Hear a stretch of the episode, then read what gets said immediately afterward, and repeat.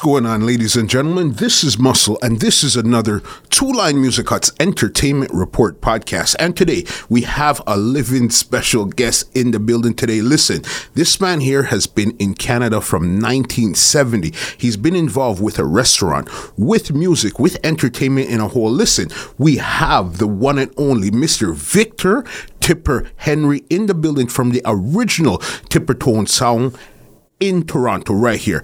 What's going on, big boss? I'm blessing. Everything is good with you. Everything good. All right. Welcome to the Entertainment Report podcast. And I know today, having somebody like you on the podcast, you're going to teach us a lot. Because if you're saying you've been in Canada from 1970 and you've been involved with the, from the Canadian point from then, there's a lot of stuff we're going to learn. Because I was born in 1975, so we're talking about five years before I was even born. Definitely. So I'm gonna walk the journey with you. Yeah. All right. So then let's actually start in Jamaica, and then we'll come to Canada. Definitely. All right. Okay.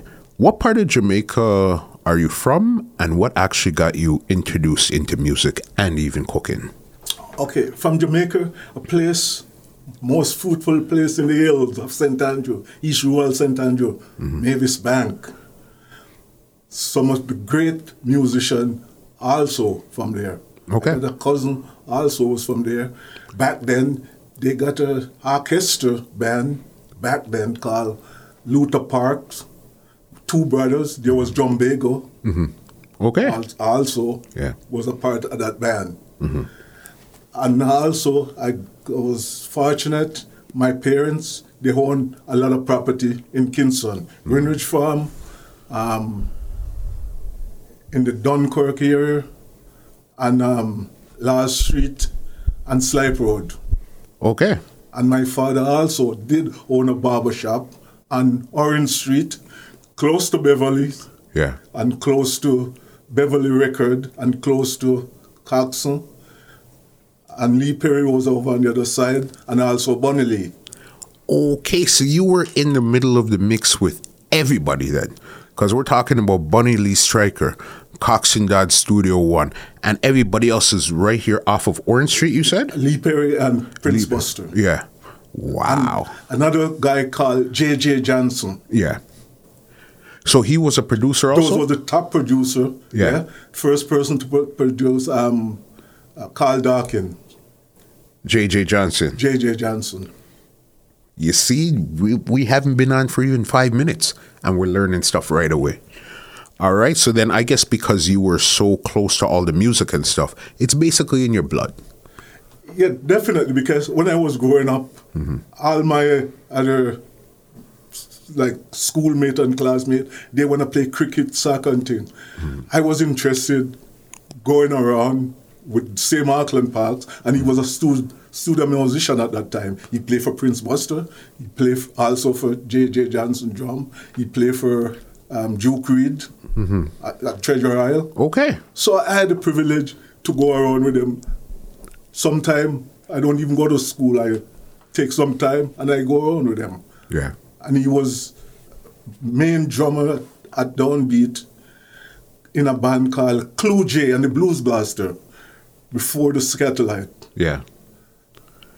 So And they were uh, like a studio, a studio band. the studio band, that was Coxsone's first studio one, um, studio band, Clue J and the Blues Blaster. Yeah. And do you know around what year we're talking about here? That was in the year 1960, 61.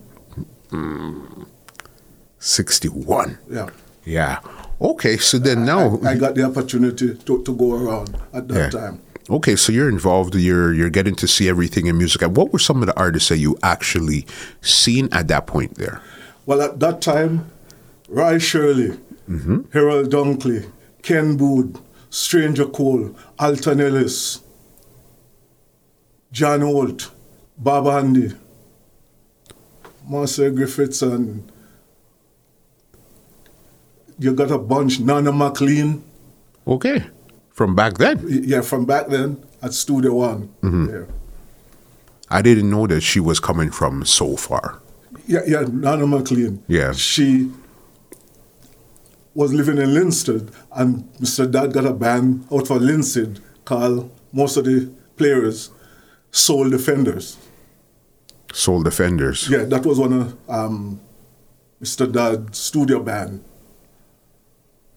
He had then, and then I had also, he had the Sound Dimension mm-hmm. Yes. with, with Joe Isaacs, mm-hmm. David Madden, Mhm. David Madden plays the not the trombone, the, The trumpet. Trumpet, yes. Yeah, yeah. Yes. David Madden mm-hmm. also come from my area. Yeah. So the, the music one, and what struck me more than all was um, Real Rock. You remember that song Real Rock? Of course. That double drum roll? Yeah. Who was playing that drum? Leroy Osmond Wallace. what? Yeah. Real Rock. The original Real Rock. Yeah, great drummer Yeah. in Soul Dimension. Wow. You're you're you're definitely dropping a lot of gems today. Yeah, and then Leroy Sibbles did play a lot of bass in there. Yeah. But at Studio One, Leroy Sibbles was the arranger. He had it um, audition um, lot of um, artists like the um, Ethiopian. Yeah. I could remember that. Burning Spear. Dennis Brown. He added those audition those guys. What? Leroy Sibbles. Leroy Sibbles. Because I heard somewhere that really, it was really re- Leroy Sibbles that was responsible for a lot of the productions happening at Studio One at one point. Yeah, well, not only Leroy Sibbles, mm-hmm. you had Leroy Sibbles, everybody got the little time. You got Leroy Sibbles, you got Jackie Mittoo, mm-hmm. you got Clue J, Okay. you got Harvey Adams, Yeah. Theophilus Beckford, and all those guys. Roland Alphonso, there was the main, Tommy McCook, Yes. Don Drummond. Mm-hmm. So those were the main musicians there. And then you got the bass player like Brevett and, and drum mm-hmm. like Nibs. Wow. This is the original Studio One we're talking about here. The original studio one. And Yeah. then the Skatalite, you got Lester Sterling. Mm-hmm. You got um, Ernest Ranglin. Some of Jamaica best, greatest musician Yeah. At that time, there. at, at that time. All right. Okay. And then you're absorbing all of this as a kid, I guess, coming up in the area. You're absorbing it. So when did you actually decide to, what did you deal with first? Was it music or was it food? No. I'm a farmer, original. Farmer. Yeah. Okay. So I was original farmer, and also back then um, a construction worker, mason. And how my grandfather was a contractor for the KCC, Yeah. and he was a mason. So during going to school, on a Friday after school, I always go with my granddad, mm-hmm. and that's where I make my little money. And Yeah. at the same time, he, he was teaching me to So become a mason. It's a win win. You make some money and you learn something. something. And when, when I leave Jamaica, mm-hmm. 1969, go to Bermuda, mm-hmm. spend one year in Bermuda, mm-hmm. and came back. I was one of the greatest mason in my generation back then. I was specialized in beam and column. Those Yeah. are the things that the contractor they put me on to build. Okay. So then on 69, you went to Bermuda for culinary. Culinary, yeah. Okay. So then you came back to Jamaica or where did you go from there? Came back to Jamaica, Yeah. spent about a couple of months, mm-hmm. and then 1970, Toronto. Toronto. Okay, so then this is where we come into play now. Yeah. You know what I mean? And then when I came to Toronto at that time, mm-hmm. I came on a contract. I was in Bermuda working for the Holiday Inn as, Okay. as a breakfast chef. And then when I came to Canada, I started working in the hotel with the um, Holiday Inn that was out in the Don Valley. Yes. work as a sous chef. Then I go to Humber and I develop and I become a um, executive chef. And I go work for another big company again in Montreal. That was um, Miracle Mart, Steinberg Group. Okay. At that time, Yeah. developing up recipes, Okay. and I work until 1987. Mm-hmm. And 87, when I leave them, I open up my own restaurant. 1987, Yeah. Okay. So then the restaurant opened 87, and what's the name of it? Tippers. Tippers. Okay. Before we even get to the restaurant, because remember, this is 87. That means you're in Canada for 17 years. We need to get to the music before we even get to the restaurant. Because that's, as I said, that's 17 years in. All right. So then when you came now, how long did it take for you to establish a sound system or to get into music once you hit Toronto? When I came, it took me, because I was so into music, so it took me probably six months to get established. Okay. Because at the time when I came, again, I came with some funds on me. Yeah. So I came in and I was in demand working for the Holiday mm-hmm. Inn. So I wasn't hunting for a job or nothing. So I get right in, Yeah. start to work, and then go out on the weekend sometime and a little dance. You got these people play the little house stereo, little dance in the basement and thing. Mm-hmm. And I said, no, we have to take it further than that. Yeah. We have to take it to heights. And then I build a sound. And don't forget, at that time, when you build a sound, it's not like a guy going out with a computer playing some record. Mm-hmm. You're going to have to buy amplifier, the box, all your equipment. You're going to have a truck to Yeah. transport your stuff. That sound system. Yeah. So I was a sound system owner, not a DJ. Got you. Big difference. Yeah. Yeah. So I started buy all those equipment. I remember at that time I buy a lot of equipment at that time from McQuay Yeah. and those Technics turntable and stuff like that at Bay Bloor Radio.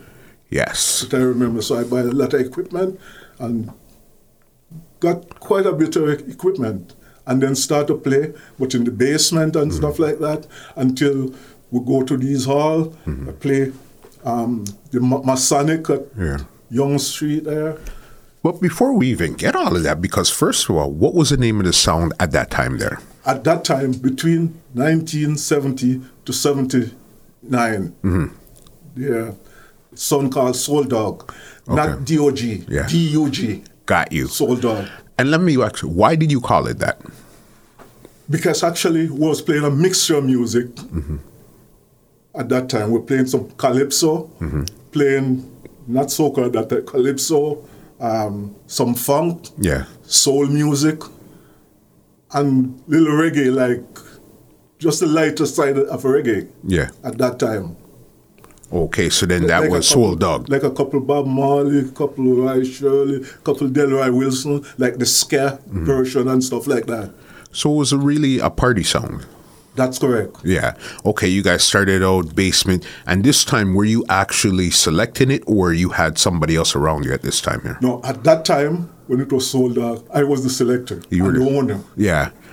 Okay, so But I got crew around me. Mm-hmm. And it was one turntable or two turntables? One turntable. One turntable. So what did you do in between the music stopping and getting the next song? Was somebody talking? What was Well, so, somebody talking at that time. yeah. So by the time they finished the, the next music, mm-hmm. So it wasn't a hardcore talking. It was more or less, I guess, like a toasting or to- something. toasting, yeah, was Yeah. hardcore talking at all. Yeah. Okay. So then you guys became popular around that time also. I was very po- popular at that time. Mm-hmm.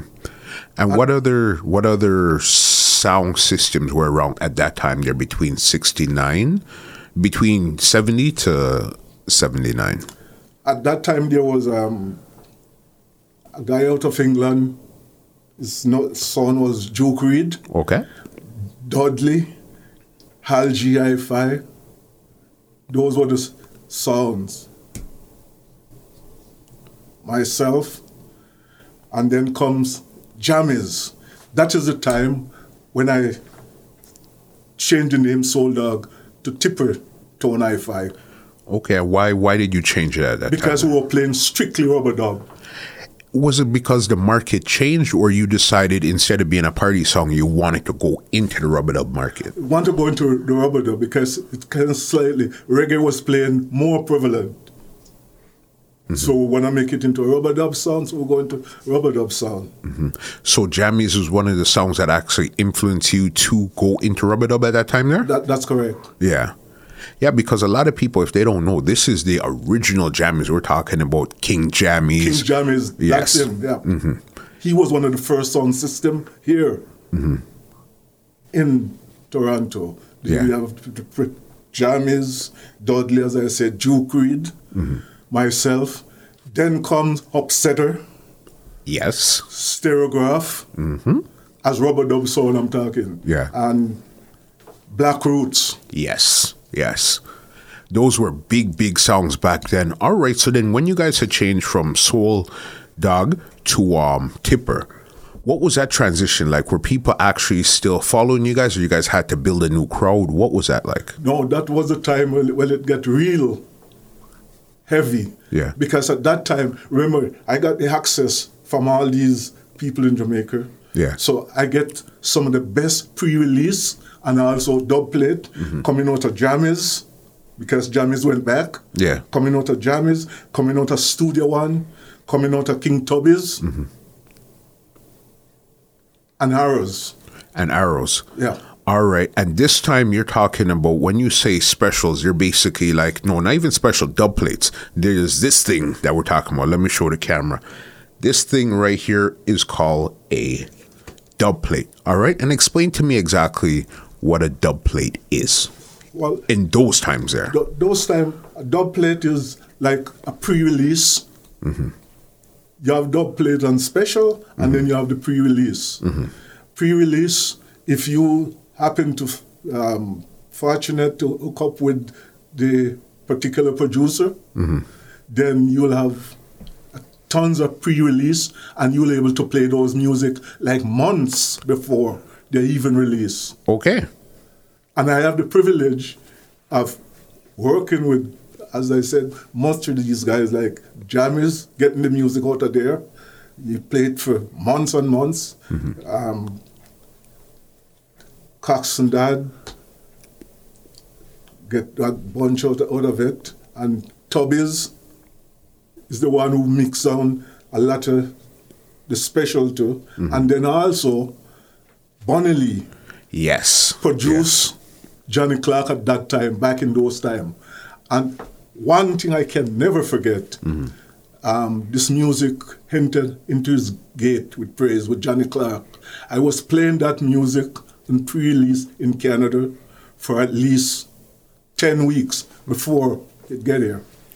Wow. Johnny Clarke by Bunny Lee Striker. Y- yes. Yeah.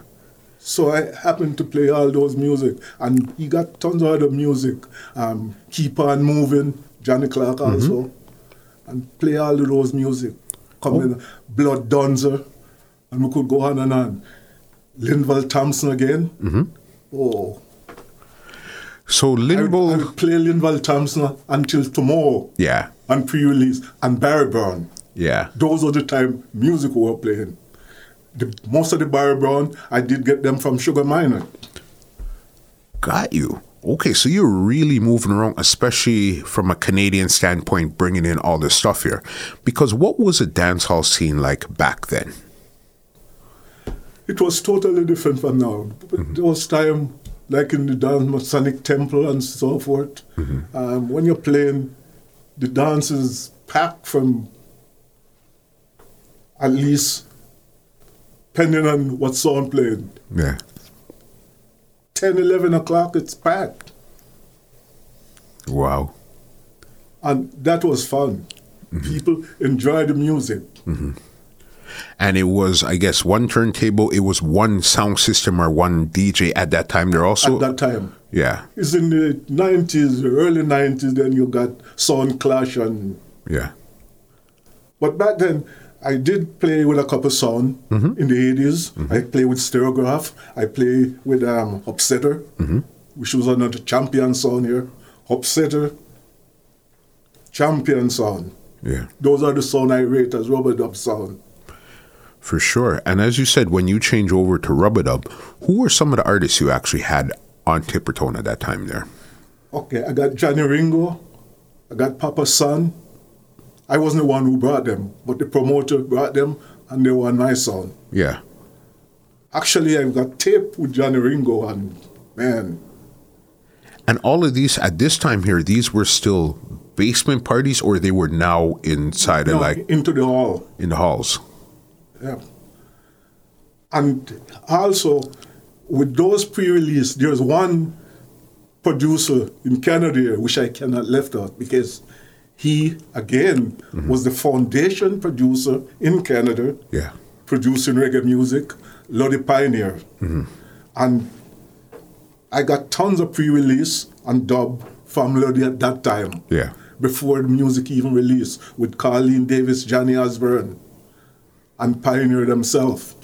Pioneer big tune at that time in the dance was a song called Pusher Man. Okay. And with Carlene Davis did uh, Babandi version of Desperate Lover. Carlene Davis did. Yes. I, I got them on dub plate. Yeah. You never know. And especially, as I tell a lot of people, there's like a period of time where a lot of reggae music got like almost missing. You see, like between that 78 to 84 time period, it's like for some reason there's a lot of that is erased. You can't really hear about it, you can't find it. It's just you had to be there or you, that's it everything started to come back after 85 86 you find all of that but before that up to 78 for some reason it's really really missing unless you lived it like how Live, you live lived it. life. So yeah. that's why I'm here to tell you I live the life, not mm. only focusing on myself, mm. but all the people who build the house. yeah. All right there. Something i forgot to ask you tipper tone. we know that there's a tipper tone in jamaica and i think there's one in england. What's this And one- association and one where? Well, okay, wh- wh- when I explain, then I'll tell you. Okay. What- I said one in. what's the association with any of them if any Okay, the sound Tippertone was owned by my brethren, Finger, okay Matthews Lane, and stuff. Okay, Jah Wise used to be the, the selector there too. Jah Wise, original Jah Wise J- yes, mm-hmm. yep. Big Youth used to be there. So, with Big Youth again, mm-hmm. when he came to Ontario Place, I was there with Big Youth. So, those are people who I, I know, not just picking off out of here. Mm-hmm. the ear. Yeah. So, when they come to Canada, I'm the person, whoever bring them in, Okay. I'm always amongst them. Mm-hmm. Okay, so then you're basically you're associated with the Jamaican tipper tone. Yeah. Okay, you're like I guess the Canadian extension. Yeah, I wasn't the owner, but he was my brethren. Mm-hmm. So that's why I I remember the way he used to play mm-hmm. in Jamaica. Yeah. So here in Canada, we establish it. Mm-hmm. Okay, big big song because again you heard about it. I heard about it a lot of, when I was a kid, but I've never at that time I never went to no Tippertone dance. But you definitely heard about Tippertone. Well, I used to be all the Tippertone dance, Port Henderson, Yeah. Furnace. When them go and play country, I always there, mm-hmm. Tippertone. All right. So as some Canadian reggae artists, who did you have DJing on Tippertone as the rub it up song at that time there? Okay. These DJ used to DJ and different song, but they always pass through. Mm-hmm. Bobby Zara used to touch it. Yes. Yeah. Fowler. Mm-hmm. Handy Dan. Mm-hmm. Kitty Puss went back to Jamaica. Chester Miller Okay. used to sing, sing out. Cousin. Altanelli's son. Oh, go go on and then we have Daddy Percy as the DJ. Sugar Man. Charlie Brown Yeah. used to be the singer. Wally Ritchie. Yes. Wally Ritchie, which he did a lot of s- special for me too. Okay. Yep. Back then, great singer. When did you actually start cutting um specials and dub plates? Around 1975. 75. So you'd say possibly you're one of the first songs up here with dub plates and specials? Without a doubt. Without a doubt. Without a doubt. I got my receipts, so we Yeah. can prove that too. Yeah. From 75, yeah, 'cause that's early. That's really, really early. That's actually the year I was born, 1975. And uh, I was used to go back, and those first set of dub plate, I got them out of um, Studio One, like The Choice of Color, Marcia Griffiths, Melody, Life, and them. Those dub plate, the Desperate Lover, were playing on, I was playing them on, And dub, plate. not the record. Crazy. And that was your specialty was to actually get dub plates back then. Then, yeah, yeah. That's quite interesting, boss. Yeah, and there was much money in the Yeah. sound business at that mm-hmm. time. Mm-hmm. But it was just my passion, music. Yeah. To play out that time, how much would people, how much would you actually charge to play out at that time? there? Maybe so, some little thing you get maybe 150 Yeah. 300 dollars back then yeah, with a full sound system. with a full sound system Yeah. not just walking with a little computer Yeah. you you have your equipment mm-hmm. tons of equipment cost thousands of dollars Yeah. so you get those in bring them in set up and plus you got a crew mm-hmm. but at that time those guys wasn't really doing it for the money either Yeah. it was just a likeness for these these DJ. Mm-hmm. Wow, back then. Okay. So then now, where did things start to go and develop from uh, in the Canadian industry back then? Well, t- to be frank, the music, as I said, started to develop reggae music mm-hmm. around 76, 77, mm-hmm. when Sidney Crooks, Lodi, started a lot of um, production. And Lodi Crooks, combined with Winston Hewitt, the founder of the Jamaican Canadian Reggae Award. Okay. So that's where real production started. They produced a lot of music.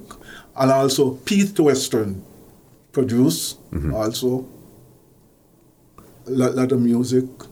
Um, Carl Mullins did produce Tanya Mullins in the late 90s, 2000. Yeah. So those were the top producer. Mm-hmm. Without a doubt, with all fairness. Yeah.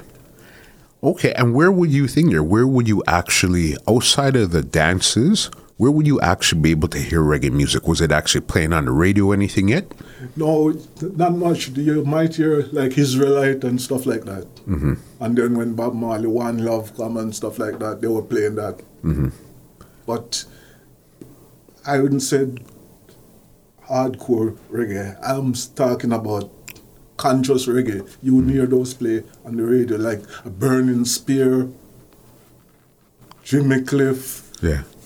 And those no. So we bring it in the dance and we bring it to the people. Got you.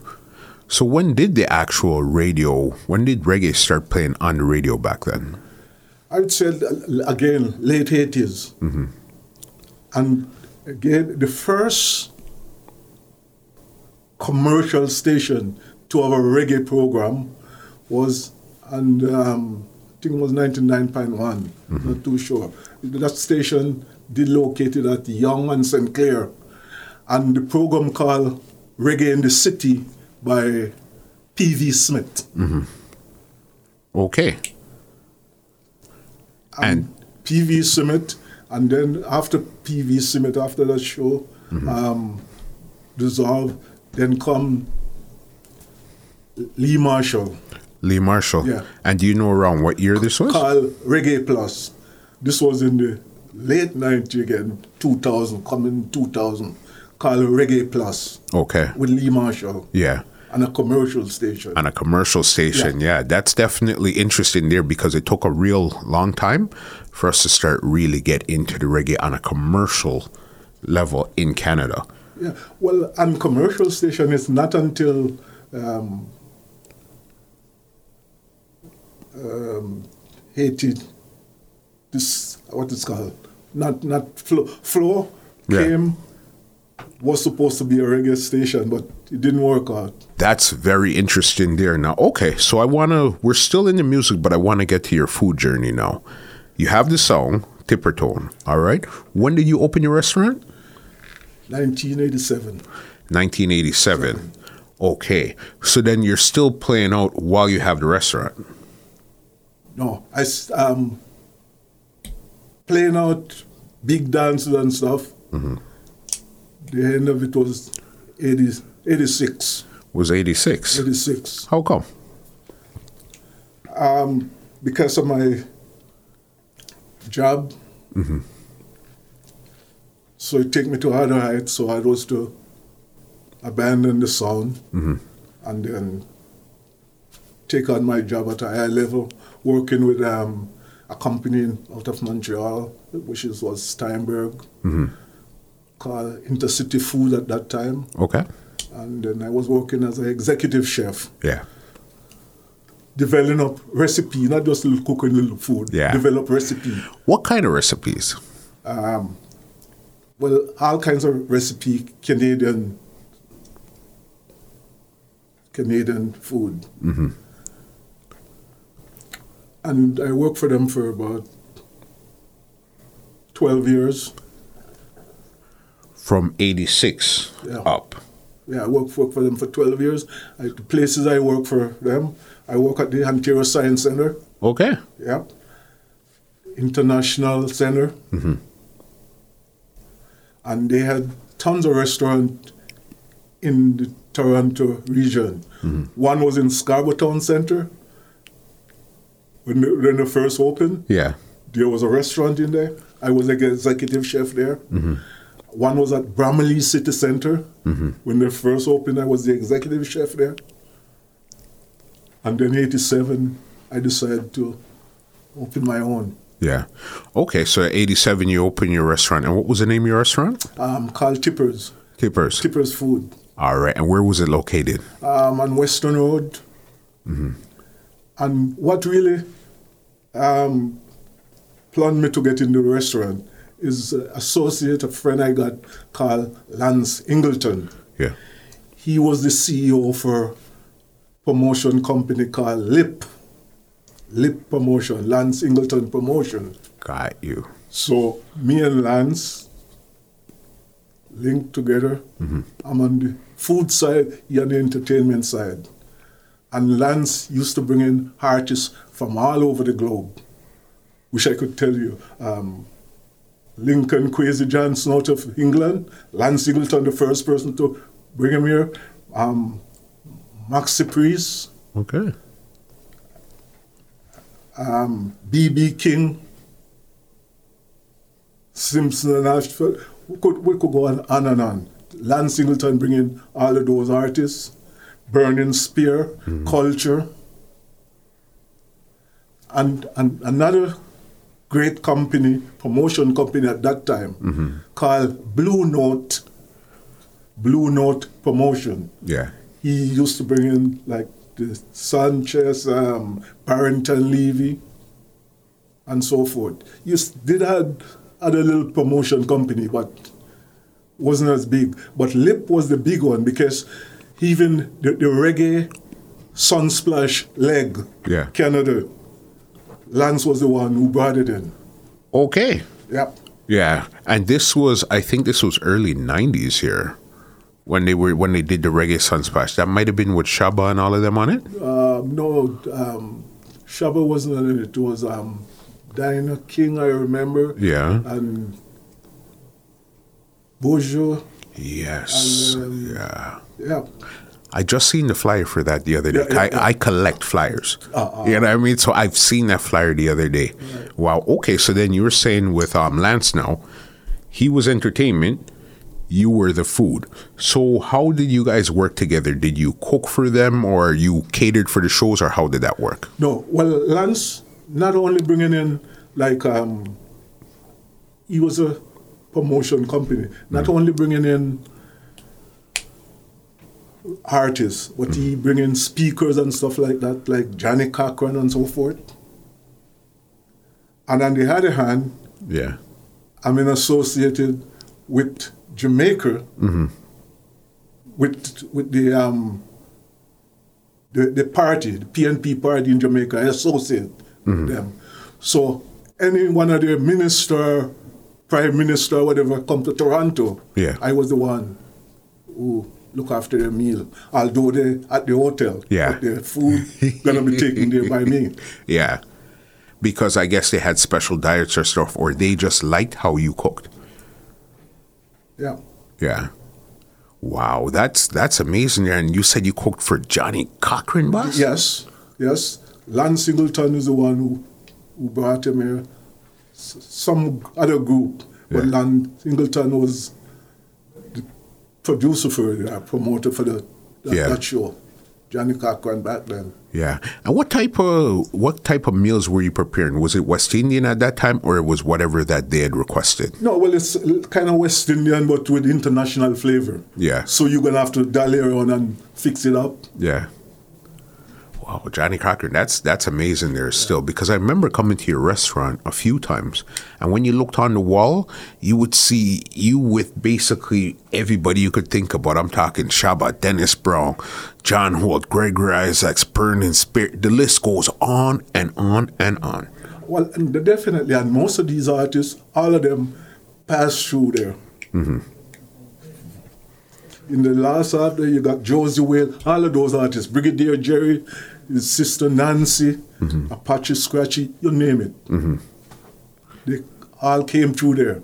And again, I got the receipt. Yeah. I got all of those pictures. On the wall of fame at that time The there. Wall of Fame. Yeah. Well, it is called the Tipper Wall of Fame. Yeah. because I got a page on Mm-hmm. the Facebook, and mm-hmm. that's what what one of those picture I posted. Yeah. It's from the Tipper Tipper archive, Yeah. uh, from the Wall of Fame, Crazy. and also the records too. Yeah. the records of those people. Okay. You have all of that too. Yeah. Because even here, when I look, this is another back to your sound thing. I have an award here that says um, from the Canadian Reggae Musics. This is 1985 Top Sound System Tippertone International. 1985. All right. Let's talk about this award here. Who else was actually, do you remember who else was actually up for award at that time there or who would be At that time, somebody there was, else? There was three songs. Yeah. It was Jamis, Jew Creed, and myself. Yeah. No, sorry, and another song called Michigan. Mm-hmm. Four. Yeah. Four sounds. And you won Yeah. and you beat all of them for the top reggae song at that time there. Wow. What were some other awards that you had actually won I, for? I got um, the Award of Merit, mm-hmm. Canadian Reggae Music Award of Merit. yeah. I was really grateful. I got the Pioneer Award in reggae music mm-hmm. in Toronto, Yeah. given by another company. Mm-hmm. And tons and tons. I got so much award, like from Heart and Stroke, but that go in the food business. Yeah. From Heart and Stroke. Okay. Want to go back into the music business here a bit more before we actually continue down the um, food business. Artist wise, who were actually some of your good friends? And give us some of the stories with some of your friends that are artists. Okay, well, if I go back to Jamaica now, Toots, again, I, I cannot stop calling it, was a very close friend. The first time when I traveled to Bermuda, I was living at that time in West Kingston, Pink Lane. Toots was the first person who took me to the airport. What? Yeah. He and his brethren, he had a brethren called Sabo Yeah. from Trenchtown. They took me to the airport. And since then, Toots, wherever Toots come to Toronto, mm-hmm. I always happen to go and Yeah. meet Toots. Always. Okay, whenever he came to Toronto. Yeah. The, the last time me and Toots um, meet up was January at the Rebel Salute. Okay. Yeah. Wow. Who else were some of your friends there? Delroy Wilson, know me very well. Ken Boothe again. Yeah. Linval Thompson. Barry Brown was living here too. Barry Brown? Barry Brown was living in Toronto. Produced by King Culture. So we had some great producer here in Toronto. Okay. Back then. Then, back then, Yeah. That's interesting. Alton Ellis, Leroy Brown, and so forth. Okay. And Barry Brown. Hold on. I want to visit this Barry Brown situation. How long was Barry Brown up here for? He was here for maybe a couple of years. Yeah. He did quite a few songs for King Culture. Yes. King Culture was on St. Clair or No, no, Eglinton? King Culture and Eglinton. yes. Very good producer also. Mm-hmm. Wow. And these were all some people that you were associated with. Yeah. And back then, mm-hmm. Hopeton Lindo, to me, one of the, away from Bob Andy, mm-hmm. is one of the top songwriter in Jamaica. Mm-hmm. We call him Mr. Penn, away from Bob Andy. Yeah. He's in the same class. I'm Hopeton Lindo. Good brethren of mine used to come here all the time too. Mm-hmm. Wow. Never knew that. Bob Marley. You ever met Bob Marley? No, well, it's not when I met. When Bob Marley used to, together, when he, up at Trenchtown here, because I tell you, and at Studio One, that's where I meet him most of the time with um, Joe Higgs Yes. when, when they have session. Wow. Bob Marley. What was Bob Marley like Because as a person? by, by um, Brentford Road there, there was a big mango tree there. Yeah. And so if you got the privilege of going there, you're going to meet a lot of people. What was Bob Marley like? All I know, he was great, De- de- determined, a man you can get to the sky Yeah. if you want. That's a man, yeah. Mm-hmm. And he wasn't just for himself. Yeah. He always appreciate the people who help him build the house. Mm-hmm. The great Robert Nesta Marley. Marley, yeah. Yeah. Wow. Because again, it wasn't only Bob Marley mm-hmm. that built the, the Wailers. Yeah. Bunny Wailers, Peter Tosh, mm-hmm. Beverly Kelso, Yeah. Cherry Green. He needed from Keaton, he needed do some backup with, with Wailers. Okay. Jackie Opel did some backup with mm-hmm. Wailers. And the group Whale, Wailers themselves do some backup, another track, other people. Like for instance, the Bob Andy, I got to go back home. Wailers was the one who did backup. Wailers. I got to go back home. Play that track and you'll see. Wailers was the one who backing up Bob Andy on that track. And several other tracks. Yeah. You learn something new every day. I didn't know that they also did backup. I thought they were strictly Bob Marley and the Wailers. I didn't know that they did backup for other people also. Y- y- eh, Yes. Yeah. The Wailers, the Wailers, not Bob Marley. The Yeah. Wailers mm-hmm. did backup for other group uh, Yeah. at Studio One. Yeah. You learn something new every single solitary day. Yeah. Yeah. Wow. That's why I like speaking to somebody like you that really you're around and you get it into you. It's like, yeah, I was there. I know this. Yeah. And also, Joe Higgs Mm-hmm. did some backup for the Wailers. There's a couple songs that Mm-hmm. they did. Joe Higgs did backup in there. Yeah. The history that's in there, it's like you'll never know unless you speak to somebody that was Or there. you probably have to live the life. You have to Mm-hmm. be there. Yeah.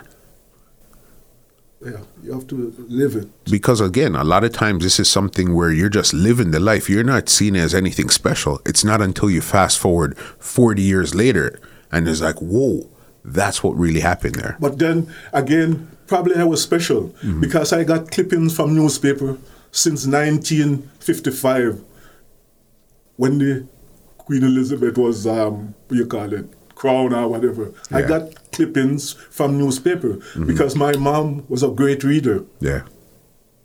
was an intellect. Yeah. She still is. Mm-hmm. She's 95. God bless her soul. Yep. God is great, she used to do lots of reading, so mm-hmm. I got clippings from newspaper and stuff. As we're doing the interview here today, you see what I'm telling you. Yeah. When I say anything, I like to make sure I got my receipt. Yeah. because don't forget, Yeah. there was other people there too. eh? yeah. So you got to make sure that you So represent. makes sure you get the story as straight as possible Mm-hmm. and don't distort it. Yeah. All right. Want some more artist story? As I said, I remember seeing somebody like Dennis Brown. How did you guys connect? Dennis Brown again, I know him from a club called Tit for Tat. Yeah. when up by Red Hills Road, when Lloyd Parks was playing, Lloyd Parks had a band called Skin, Flesh and Bone. Oh, this was before We the People. That's right. Yeah. Okay. Yeah, yeah.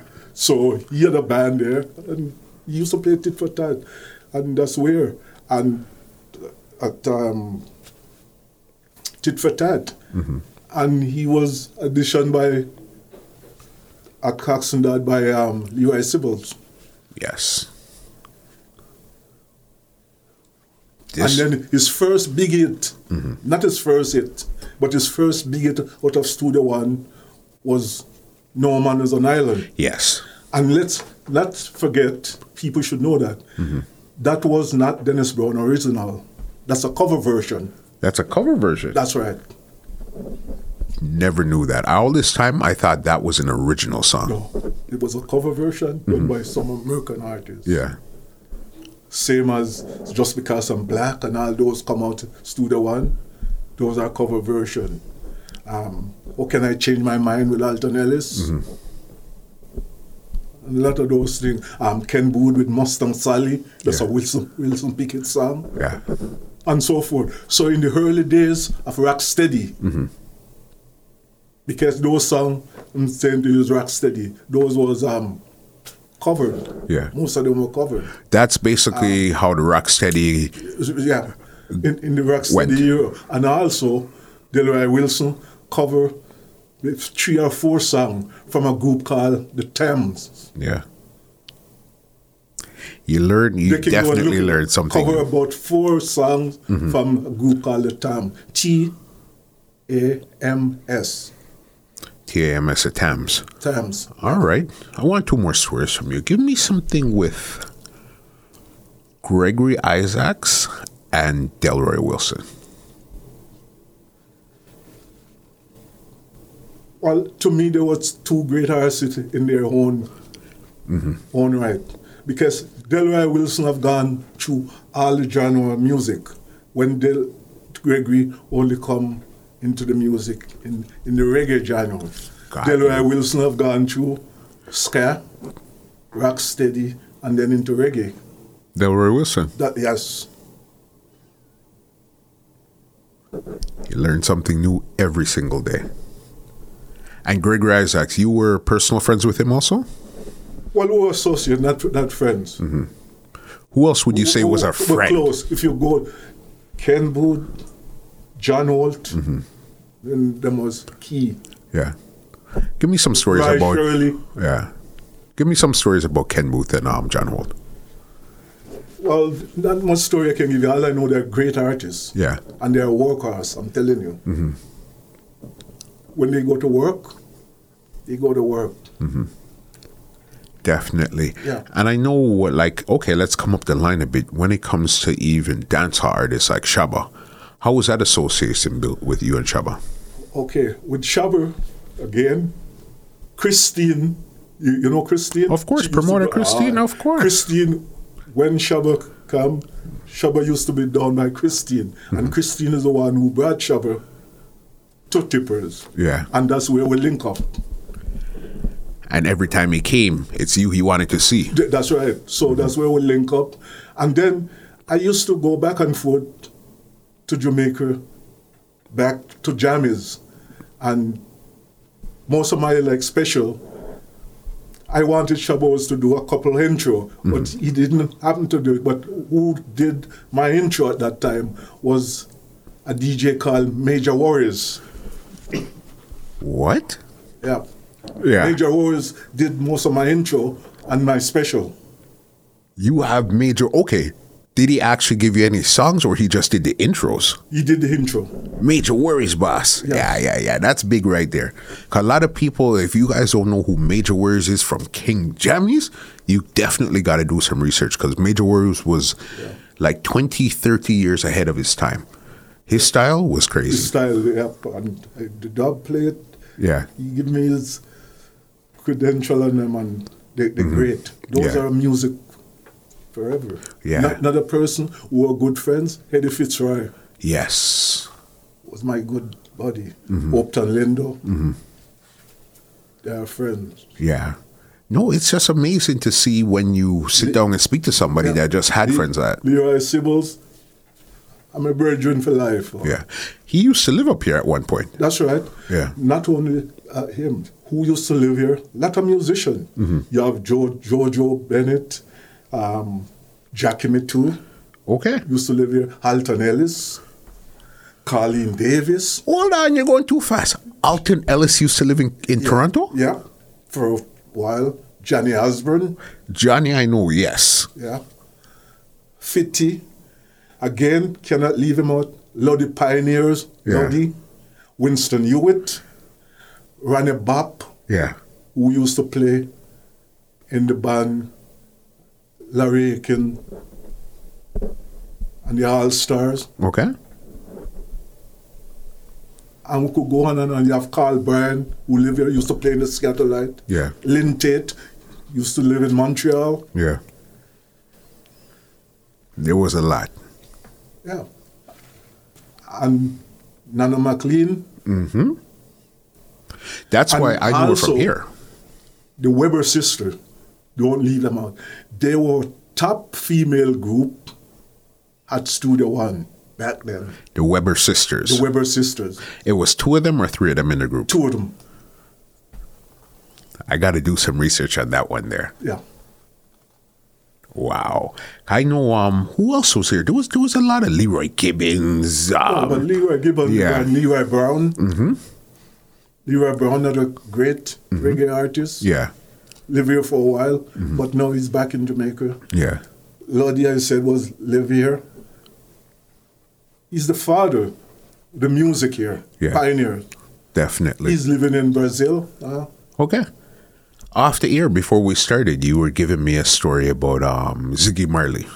Let's talk about that there. okay, well, we're getting into the food business now. Ziggy Marley traveled with a chef, mm-hmm. and Toronto, the only place that Ziggy come and the chef don't do no work. Yeah. I'm the one who prep their stuff. And again, back to Lance. Lance was the first person who mm-hmm. brought Ziggy Marley here to Toronto mm-hmm. at the Cooper downtown when it was Ziggy Marley and the Melody Maker. Yes.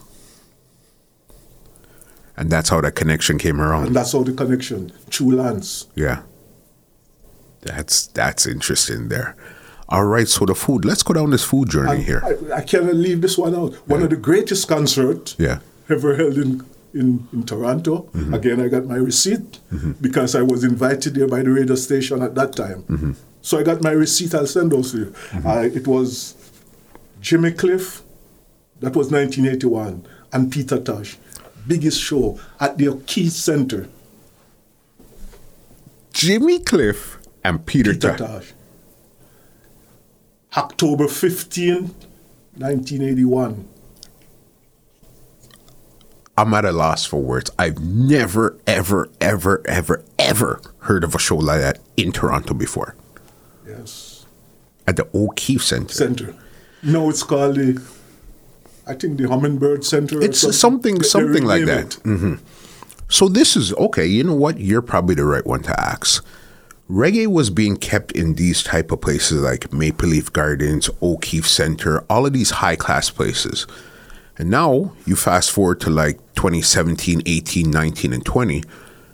Reggae is not being in those places no more. It's in smaller venues. Sometimes you'll get a capacity that can hold 2,000 people, like a Rebel or something like that. How come reggae is not in those places anymore? Ooh, what happened? Reggae in Toronto, I would say. Instead, it's supposed to expand. Was as I said, most once of these these people, these promoters, Mm-hmm. come out of the business, it went down. Yeah. I think that was one of the main reason because Lance was the man who used to bring them in all of these big places. Mm-hmm. Jones and Jones, they did a couple. Yes. Big one too. Mm-hmm. Mm-hmm. But Lance was the main person who bringing in all these artists and international artists. The Lucky Dube and Alpha Blondy. He was bringing in everyone. And this I, I cannot go without even tell you that Lucky Dube was on Reggae Sunsplash 91. How will Lucky Dube get to get to Jamaica? Yeah. Lance Singleton again was the one who orchestrated with the promoter there. In Jamaica. Yes, 1991, Lucky Dube at Reggae Sunsplash. Yeah. I was there also on that show, man. Lucky Dube in Jamaica back then. Whatever happened to Lance? He passed away. Passed away. Okay. Yeah, uh, probably five years ago. Okay.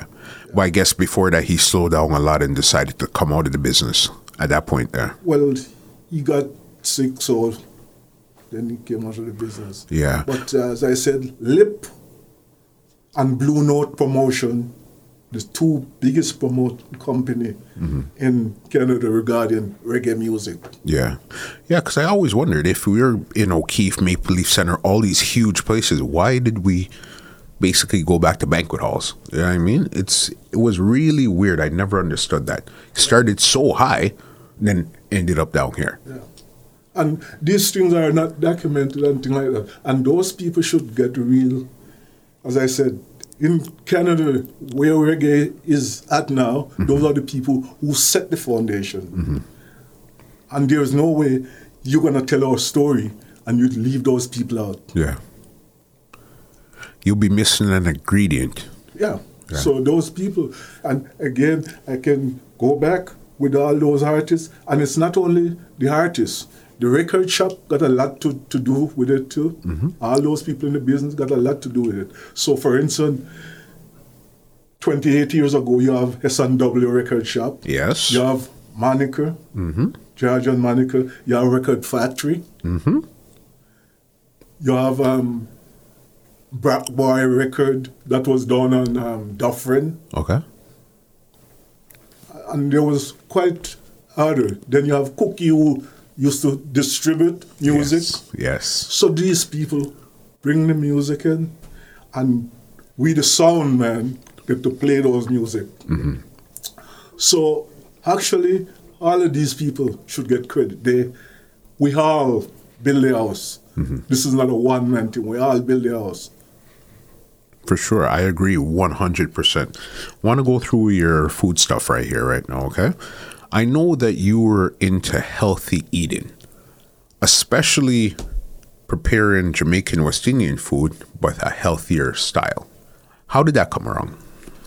Okay, this come around um, when I started the Food Expo. Um, I had a company called Taste of the Caribbean, an African Food Expo. But I started that in the 90s, Okay. um, early 90s, 95, thereafter. Then later on, I started out, I registered it, bring it on the market, looking for sponsors. And Heart and Stroke, after I present my plans to Heart and Stroke, and they could not let this go. I had the first one, Yeah. and the review and the first one, and from then, Heart and Stroke was one of the main sponsors. Mm-hmm. So I prepared West Indian food and African food, the healthy, healthy style, because there's no doubt our food is the best in the world, mm-hmm. but if it prepared properly. Yeah. So I happened to work with Art and Show, put on the um, Taste of the Caribbean and African Food Expo. This go for what, 21 years. 21. Yeah. Yeah. From 99 to 2010. Okay. And producing these seminar, workshop and stuff like that. When we had a one day, It's 11 years. a one day seminar, we had workshops So you, you had um, RN participate, you have mm-hmm. dietitian, Yeah. you have dent- dentistry, because in health, in health wise, oral hygiene is one of the main source. Not just eat some healthy food. Yeah. You should have proper oral hygiene Okay. because if you not have proper oral hygiene, from there to the heart. Yeah. So that's the key. So we had all those people. We had people um, in the water. Your water is important, very important. Your utensil, number one when you're cooking, Okay. because their studies show over and over and over that aluminum over the year causes Alzheimer's. These are true studies, not just coming from Tipper. These are true studies, mm-hmm. and I follow the scientists. And lots of food we consume mm-hmm. with lot of stuff in it, and we don't even know we should check. Like for instance, baking soda. Yeah. There's baking soda. Baking soda got aluminum in it. Mm-hmm. Some baking soda. So people, when they buy, you should check. Yeah. If it have aluminum, you should avoid it. Baking soda, baking powder. Mm-hmm. Also, molasses. If it contains sulfite, you should avoid it. So in health, it's not just to cook some food. Mm-hmm. You have to know the ingredient, the proper ingredient, for it to come out healthy, mm-hmm. and the way you to cook it. Yeah, I never knew half of what you were just saying just now. And again, remember, people are just living day to day. They might stop at a McDonald's, buy something. They might go home and cook something too.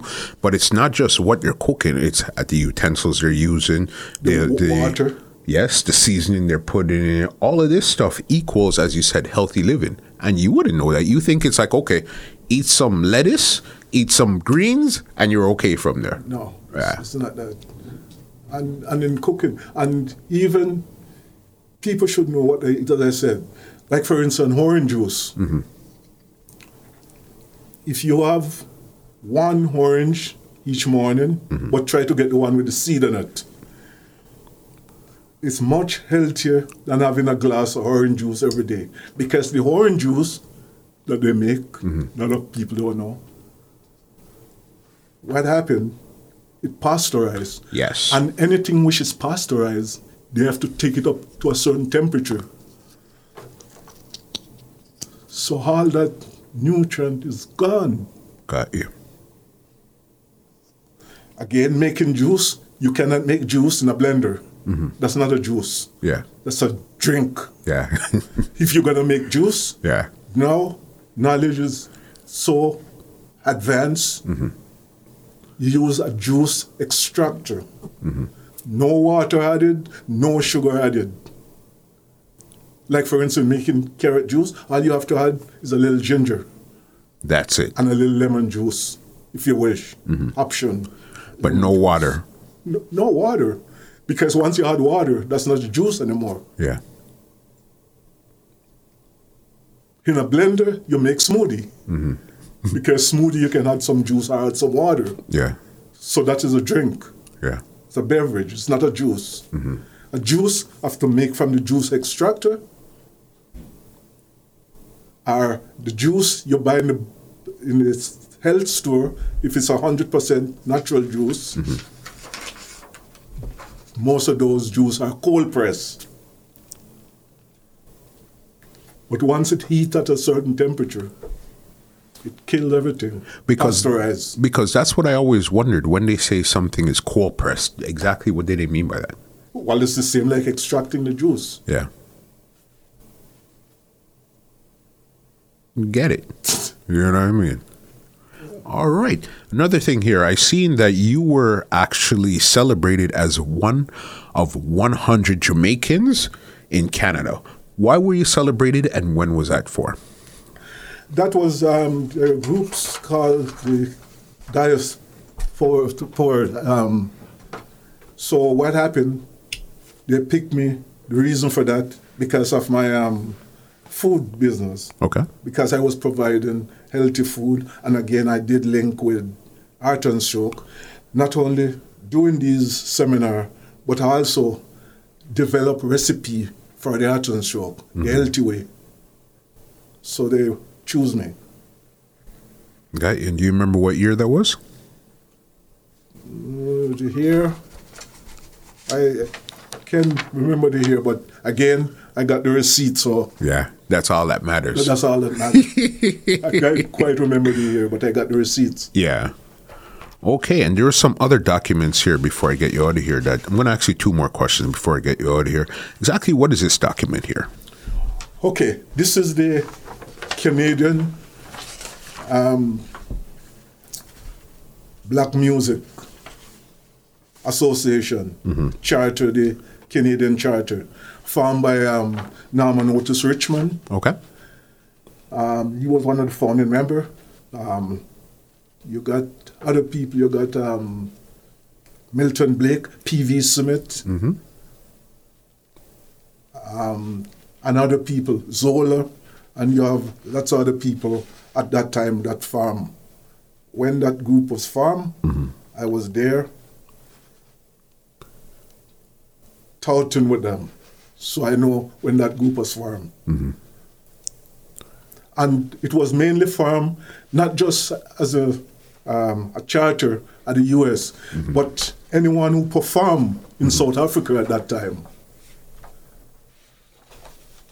in the apartheid government. Yeah. That's what it really formed to boycott those entertainers who did go and Perform. perform in South Africa. Yeah. That was one of the main reasons. So I can say thumbs up to Norman Otis Richmond. And also he was pushing for the Juno mm-hmm. for reggae and calypso to enter the Juno. Okay. Because there was no category for reggae or No, calypso back then. Norman Otis Richmond is the one who pushed for that. Yeah. You learned something new.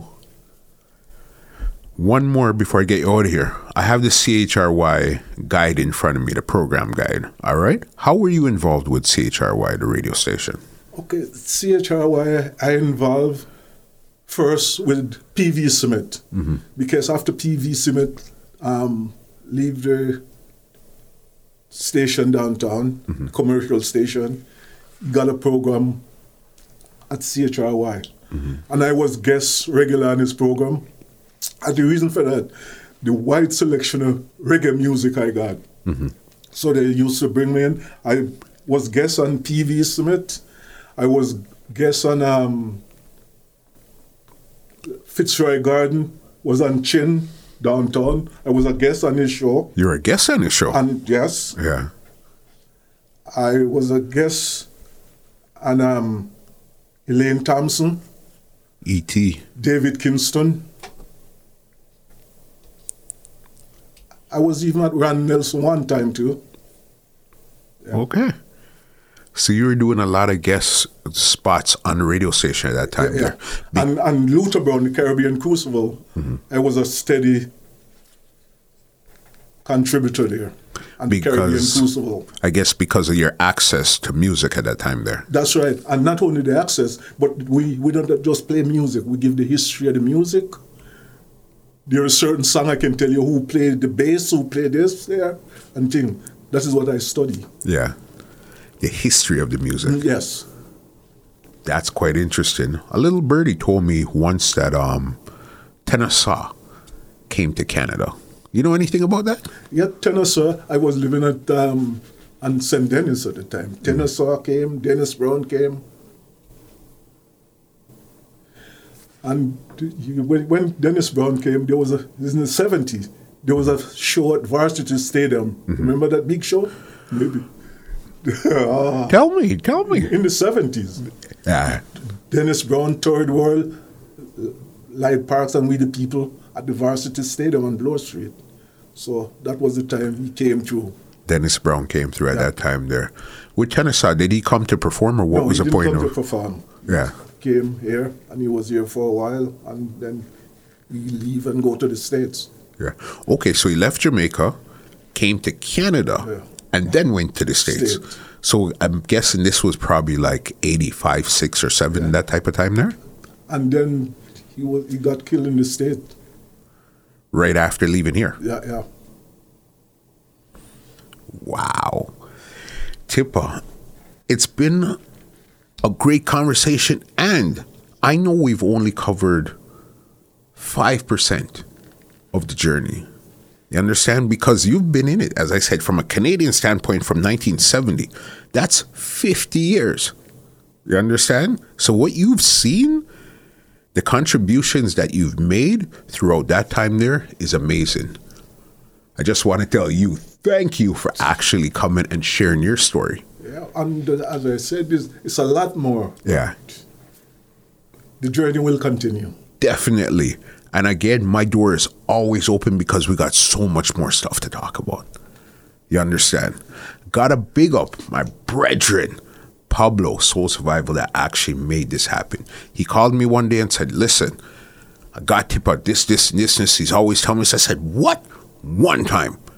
Don't ask me again. Just tell me when, the day, and the time, and we'll make it happen. And here you are today. And- so big up yourself. Big up. Thank you, too. Actually, actually, it wouldn't happen without him als- also. Mm-hmm. Because normally, most of my stuff I got, I got them in writing. Yeah. And I got them, all of these stuff, I'll pass them on to my offspring. Mm-hmm. I got them all in re- writing in my receipt, as I said. So Yeah. Mm-hmm. everything is there. I got clippings from the Toronto Star and from all kinds of magazines in the States, Mm-hmm. stuff I'm doing. So this is not really a hype thing or whatever. We want to pass on the history to those who don't know. Yeah.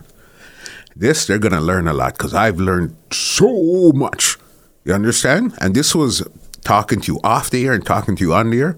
Definitely learned a lot. And thank you so very much for coming through today. All right, let me give you an outro and get you Oh, out of here. Thank you. Well, ladies and gentlemen, this is Muscle, and this has been another Two Line Music Huts Entertainment Report podcast, and we are out. This podcast is brought to you by www.twolinedmusichut.com.